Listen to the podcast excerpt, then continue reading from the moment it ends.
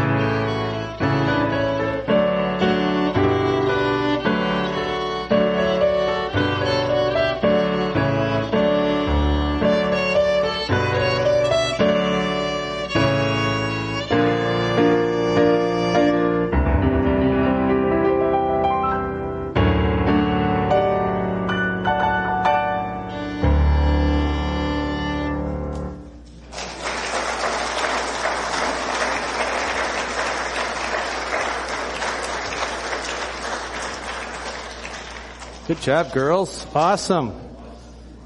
Micah was really there. and I saw her fingers moving, so it was really her playing the piano, so it was really awesome. Really good job. At this time, I am really excited to have Kathy. I asked Leland, Kat, Leland and Kathy are from Texas. They're retired Assemblies of God pastors from Texas, and they're smart enough to come up here in the summertime. So we, they good job.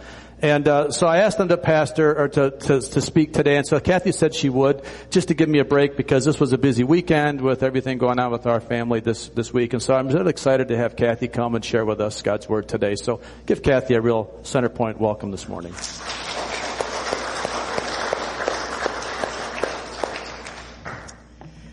First, before I start, I want to pin a rose, as Pastor always says, on Pastor. Um, I don't know about what it was like up north, but I grew up in Oklahoma. And in Oklahoma, when I was in my early teens or in grade school age, in the, you know, the 70s, 60s and 70s, there was a couple of individuals, one specific I remember, who uh, traveled the country, or at least traveled the South, preaching about end times.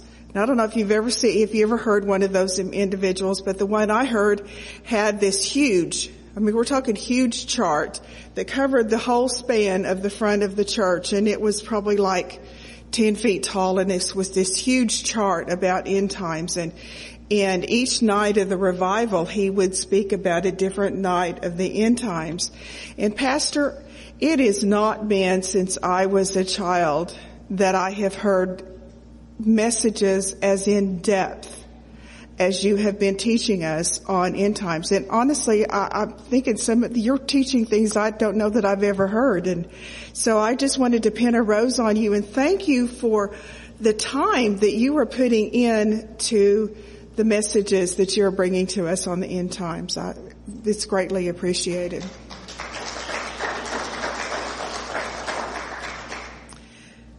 So today, obviously, I'm going to be talking about how we wait when life hurts. You know, waiting is not easy. Most of us are not patient people. We hate to wait. You know, we know that God answers our prayers in one of three ways. Yes, no, or not yet, which is code for wait.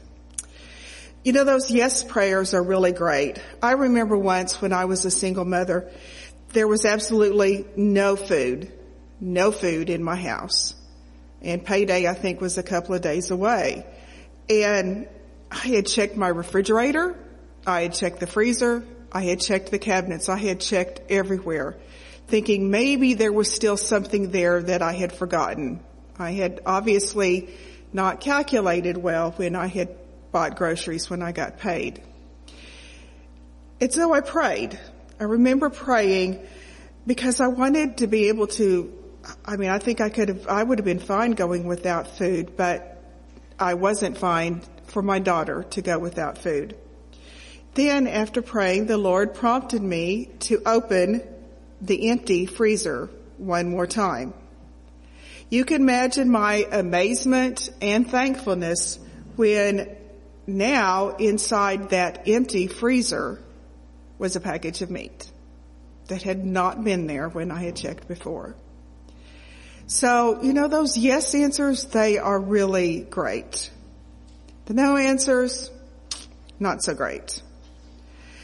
But it's the time when there's no answers, when God expects, expects us to wait for His timing.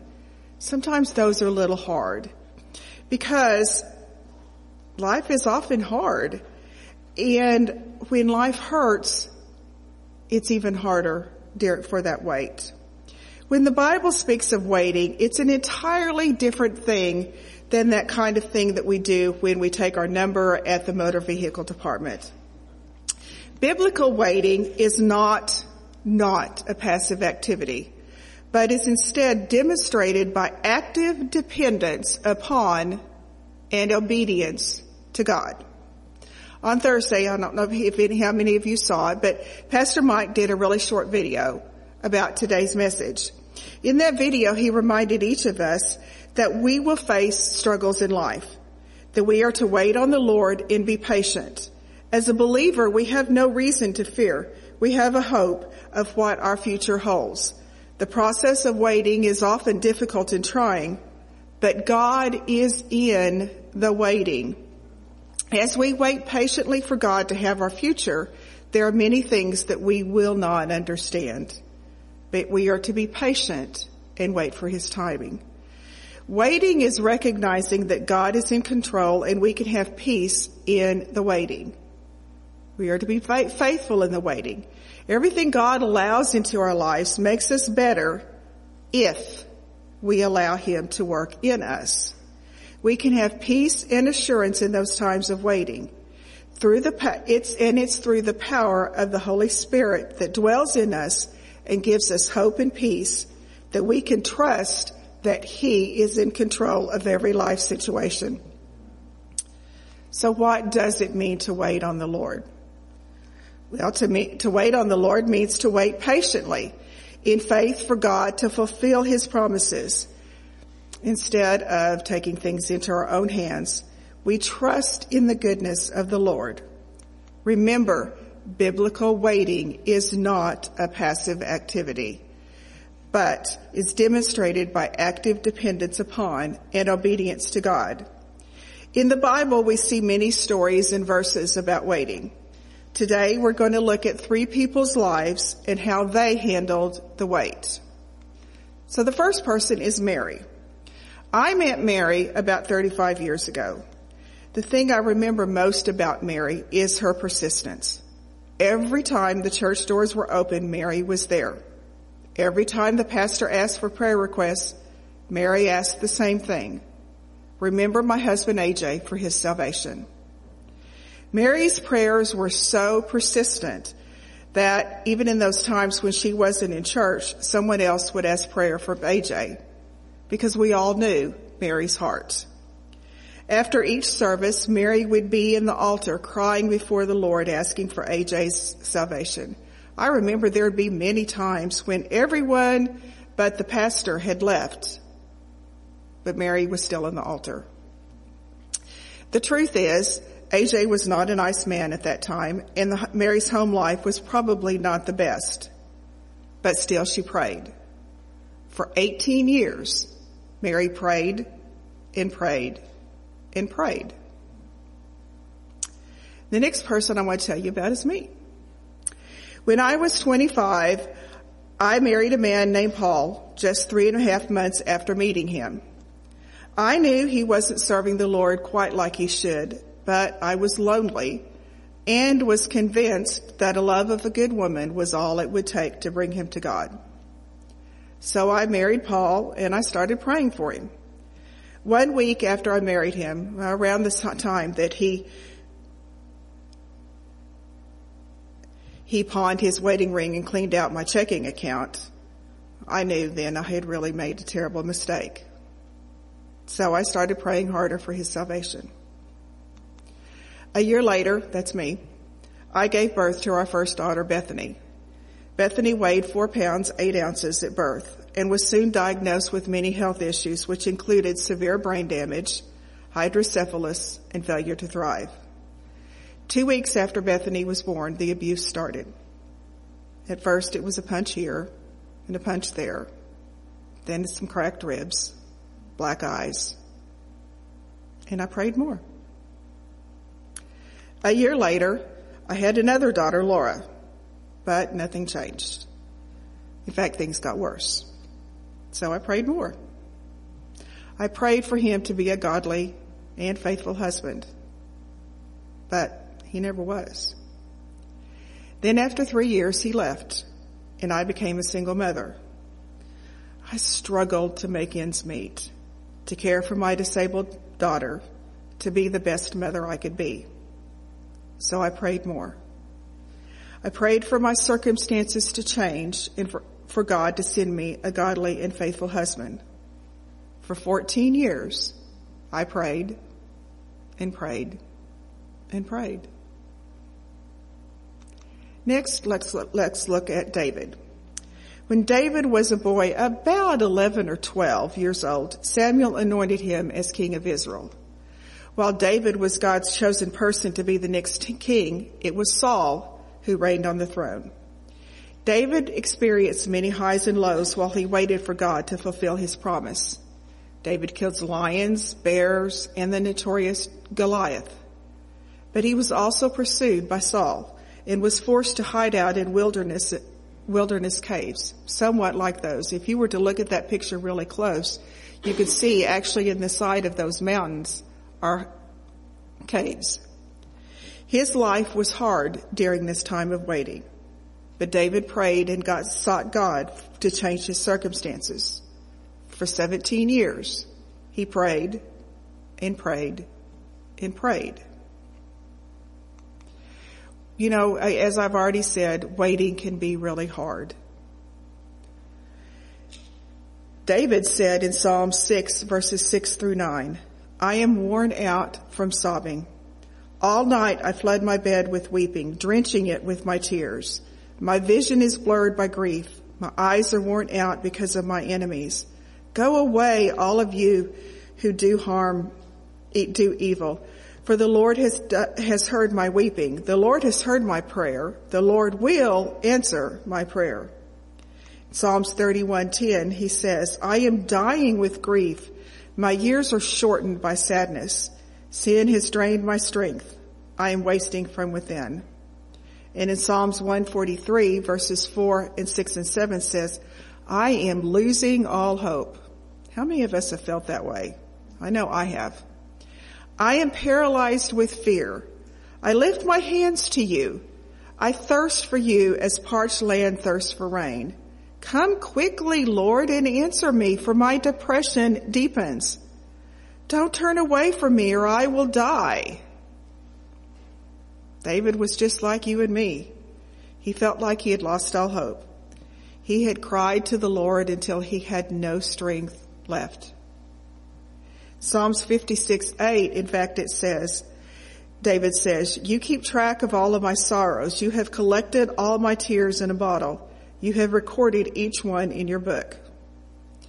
I don't know about you, but in the, that time, especially those 14 years that I prayed, honestly, I think God probably had to, had to have a jug to collect all my prayers, that a bottle probably wasn't even big enough. That's what it's like with us when we are praying and seeking God. We are praying and crying out to Him over and over and over again. But as we have already seen from some of these scriptures, while David cried out to the Lord multiple times, he also prayed and prayed and remained faithful to God. But what does God expect for us as we wait? How do we wait? Well, the first thing we do is we wait with faith. Hebrews 11:6 says, "Without faith it is impossible to please God." Because anyone who comes to him must believe that he exists and that he rewards those who earnestly seek him. Psalms 144 verses 9 through 15 says, I will sing a new song to you, O God. I will sing your praises with a ten-stringed harp. For you grant to victory to kings. You rescued your servant David with, from the fatal sword. Save me. Rescue me from the power of my enemies. Their mouths are full of lies. They swear to tell the truth, but they lie instead. May your sons flourish in their youth like well-watered plants. May our daughters be like graceful pillars carved to a beauty, to beautify a palace. May our barns be filled with crops of every kind. May the flocks in our fields multiply by thousands, over ten thousands, and may our oxen be loaded down with produce. May there be no enemy breaking through our walls, no going into captivity, no cries of alarm in our town squares. Yes, joyful are those who live like this. Joyful indeed are those whose God is the Lord.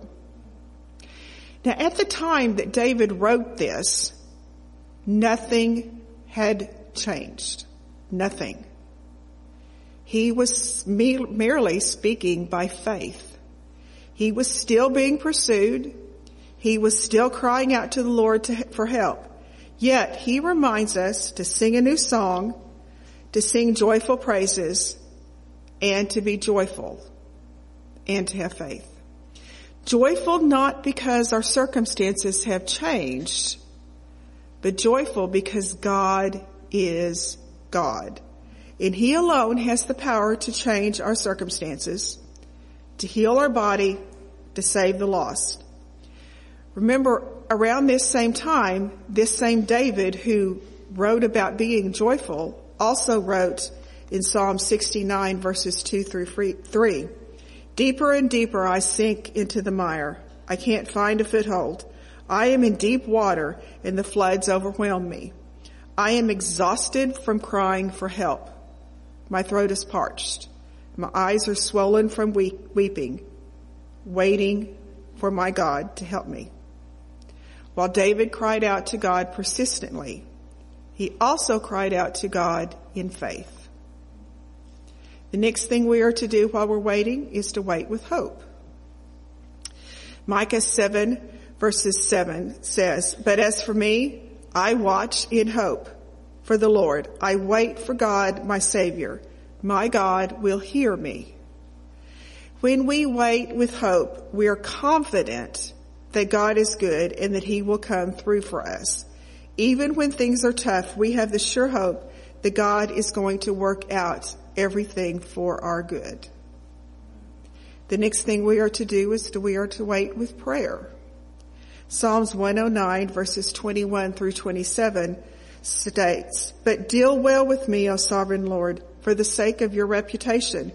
Rescue me because you are so faithful and good. For I am poor and needy and my heart is full of pain. I am fading like a shadow at dusk. I am brushed off like locusts. My knees are weak from fasting and I am sick. I am skin and bones. I am a joke to everyone, to people everywhere. When they see me, they shake their heads in scorn. Help me, O Lord my God. Save me because of your unfailing love. Let them see that this is your doing and that you yourself have done it, Lord. And in James 5:16b it says, "The effective fervent prayer of a righteous man avails much." As we pray, we are telling God that we believe that he will hear our prayers and answer it in his timing. During these times, our prayer life is strengthened and we learn to trust in him. Often, as James said, our prayer is fervent, persistent. That's when we are praying and praying and praying. The next thing we are to do when we're waiting is to praise. This is not an easy one, but this is still something we are to do. In 1 Thessalonians 5:18 it says, "Give thanks in all circumstances for this is the will of God in Christ Jesus for you." And in Psalm 69 verses 30 through 34 David says, "Then I will praise God's name with singing. I will honor him with thanksgiving, for this will pre- please the Lord more than sacrificing cattle, more than presenting a bull with its horn and hooves." The humble will see their God at work and be glad. Let all who seek God's help be encouraged, for the Lord hears the cries of the needy. He does not despise his imprisoned people. Praise him, O heaven and earth, the seas and all that move in them. We are to praise even when our circumstances don't warrant praise. We praise because it's God's will. The next thing is we are to wait with persistence.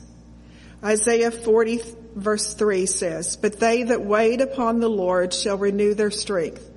They shall mount up with wings as eagles. They shall run and not be weary. They shall walk and not faint. Webster's defines persistence as continuing firmly or obstinately in a course of action in spite of difficulty, opposition, or lack of response to be tenacious, to persevere. Isn't that what we want to do in those times when we are waiting to be tenacious? The Bible is filled with people who waited on the Lord with a tenacious sense of purpose, with persistence, believing that God would meet their need. Moses waited for 40 years before he was even able to get the chance to lead the people out of Egypt. Abraham and Sarah waited for 25 years for their promised son. Rebecca waited for 20 years for the birth of Jacob and Esau. Hannah sought the Lord year after year for her son, and Paul sought the Lord for many, many years during his imprisonment. They all learned persistence. The next thing we are to do is to wait with patience. Romans 5, 3 through 4 says, we also have joy in our troubles because we know that these troubles produce patience and patience produces character and character produces hope. While being patient during the hard times isn't a part of our human nature, it is a part of God's nature. When we're patient, it shows that we trust God's character. We know that He is good and that he always keeps his promises. As we trust God's character, then patience and character builds within us. And the last thing we are to do is we are to wait with knowledge. This one's probably my favorite one. Psalms 119, 105 says, Your word is a lamp for my feet, a light on my path. Truthfully, we will never be able to wait on the Lord if we don't know and understand Him? How can we trust someone we don't know? Knowing only comes through prayer and studying of His Word, which if, if you haven't thought, thought about it, that's His written voice. As we look to His Word for guidance, and as we pray and seek Him for that guidance and for comfort, we can learn to rely on His wisdom. We learn to trust Him and our faith grows stronger. We learn to understand the God of the wait. In 1692, Brother Lawrence of the Resurrection said in his book, the practice of the presence of God. Let us occupy ourselves entirely in knowing God. The more we know Him, the more he will we will desire to know Him. As love increases with knowledge, the more we know God, the more we will truly love Him. We will learn to love Him equally in times of distress or in times of great joy. We learn Him. We know Him and we can have faith in Him to fulfill His promises to us. Then finally, after a time, maybe it's a short time, maybe it's a long time, or maybe it's a wait that felt like it was unending, God answers prayer. So let's go to back to the beginning for those first original three people. Let's start with Mary. For 18 years, Mary prayed for AJ. Then, according to AJ, for no special reason, he woke up one Sunday morning and said to Mary, I'm going to church with you today. That morning, he gave his heart to the Lord, and AJ became a faithful Christian. He started working with boys ministries and children's ministries. That's AJ over there on the left. Um, AJ stands about six seven, I think. So if you can imagine a man of six seven working in children's ministries. But he did, and he was actually really, really good. The children loved AJ. Now, 20 years later, AJ is a leader of the church, serving as the board, one of their board of deacons, which is who you see past, pictured there. As for me, after praying for 14 years, God sent a godly husband to me. A husband that was exactly what I had prayed for even to my slightly odd request that my future husband not have a lot of hair and be balding. And not only has Leland been a godly and faithful husband to me, but he legally adopted my daughter Laura and gave her a godly father. And David, well, after 17 years, after being anointed by Samuel, David finally became king. In 2 Samuel verses 5, 3 through 4, it says, So there at Hebron, King David made a covenant before the Lord with all of the elders of Israel, and they anointed him king of Israel. David was 30 years old when he began to reign, and he reigned for 40 years in all. David led the Israelite nation to a time of great prosperity, and from his lineage came to the promised Messiah, Jesus Christ. Each of these individuals had their circumstances change after persistent, joyful praying and waiting on the Lord's timing. But just remember, waiting on the Lord to answer our prayers and eh, our prayers in the trials of life will continue. Mary and AJ have spent the last 20 years praying for their son Alan's salvation. David's own son Absalom tried to overthrow him as king. And as for me, when she was 13 years old, my daughter Bethany moved from heaven to earth. And on November 20th, 1997, she took her very, very first steps. That's what our Christian life is about. The yes answers, the no answers, and waiting for answers. No matter what stage you're in, God calls us to have faith, to have hope, to pray, to praise, to be persistent, to have patience, and to know Him. I can't begin to understand why often our wait is really long, or why sometimes the answer is no. While I understand that Paul has a free will, I do still have trouble understanding that why after 40 years he still has not accepted the Lord as his Savior. And I don't understand why Bethany was never healed, earthside, and why her healing did not occur until she was in heaven. In fact, actually, not long after Bethany passed away, God gave my daughter Laura a dream. And in Laura's dream, the angels had stopped letting Bethany wear dresses. In life, she wore dresses all the time. In heaven, according to my daughter, she wasn't allowed to wear dresses anymore. because she was tearing them because she was running and climbing trees all the time. But this thing I do know. God is God. He is faithful to fulfill his promises. While the wait is often hard, often much longer than we would like, it's during those times of waiting that we can grow closer to him and grow in strength. Thank you.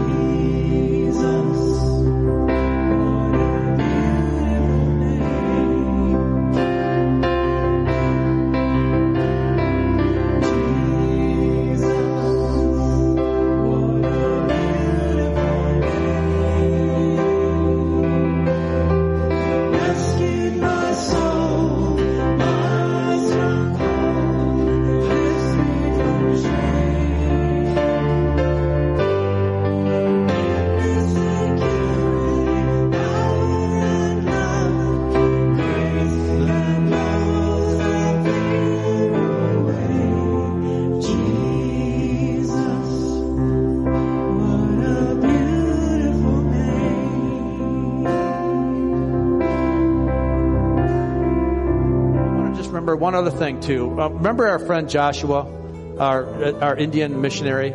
Today's his birthday. He's 25 years today, and he sent me a message this morning and asked us if the church would pray for him. So I want to pray for Joshua this morning. You know, I don't always bring up everything that, but he's constantly giving me updates. And uh, boy, what a faithful young man he is. He is really, he and his family uh, are are indigenous pastors in India, and they're um, really spreading the gospel. And we've invested a lot into their ministry. And here's something that I would like to do. And I've run this by our board, and they're okay with this as well. We would like to, I know we have like 15 or 16 other Assemblies of God missionaries we support on a regular basis, but I want to especially support Joshua, and that if we could uh, support him on a monthly basis, I would like to give him whatever money we can. A couple hundred bucks a month if we can, but I want the church to commit that they will send, that they will bring in whatever money you feel the Lord wants to lay in your heart on a monthly basis that we can give to Joshua over and above our budget, over above our missions budget, that we would be able to bless Joshua. Because what he's doing lasts forever. I mean, it's an eternal thing. What we're doing here sometimes isn't so eternal. I'm not saying we shouldn't enjoy life. Don't get me wrong. I'm not saying anything like that. I'm just saying let's keep our priorities in order.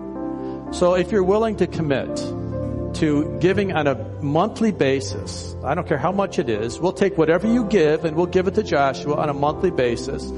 And we'll bless him. And you know what? The Lord will credit that to your account because he's got a great record keeping system. And what you give here, what blesses people over there, it's not that we're giving it for that reason, but I just want you to know the Lord never misses a beat. He sees it all. Your missionary friends who went to Brazil, we'll pray for them as well. That God will do a great work there in what they've accomplished. Pray with me one more time. Father, we thank you, Lord, for your blessings, God, and the things that we have here, help us to never ever take it for granted. Thank you for your blessing us the way you have. Thank you for letting us have the privilege of being born where we're born. We have no choice in this matter, Father, but I, but we do have a, a great responsibility in how we steward it, what we have. Help us to be faithful. Help us to give, God, freely of a free, of a joyful heart to those that don't have, that we would spread the gospel throughout this world. I pray for Joshua now on his 25th birthday. I pray, God, you bless him. I pray, Father, that you bless him with a godly woman. I know he's praying for that. I pray him that a helpmate would come around him that would be faithful to him and be faithful to the ministry you've called him into and for his family and for his sister who is struggling as well with a, a bearing a child. And, and Father, all these life issues that he struggles with as well, we pray your blessing upon them. And God, we pray for his financial wealth as well. God, that you will bless us to be able to bless him in return.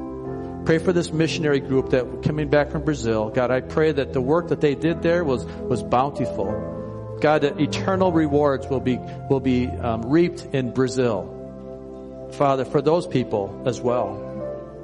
Father, we just thank you again for this day today. Be with us in our waiting. We praise your name in Jesus' name.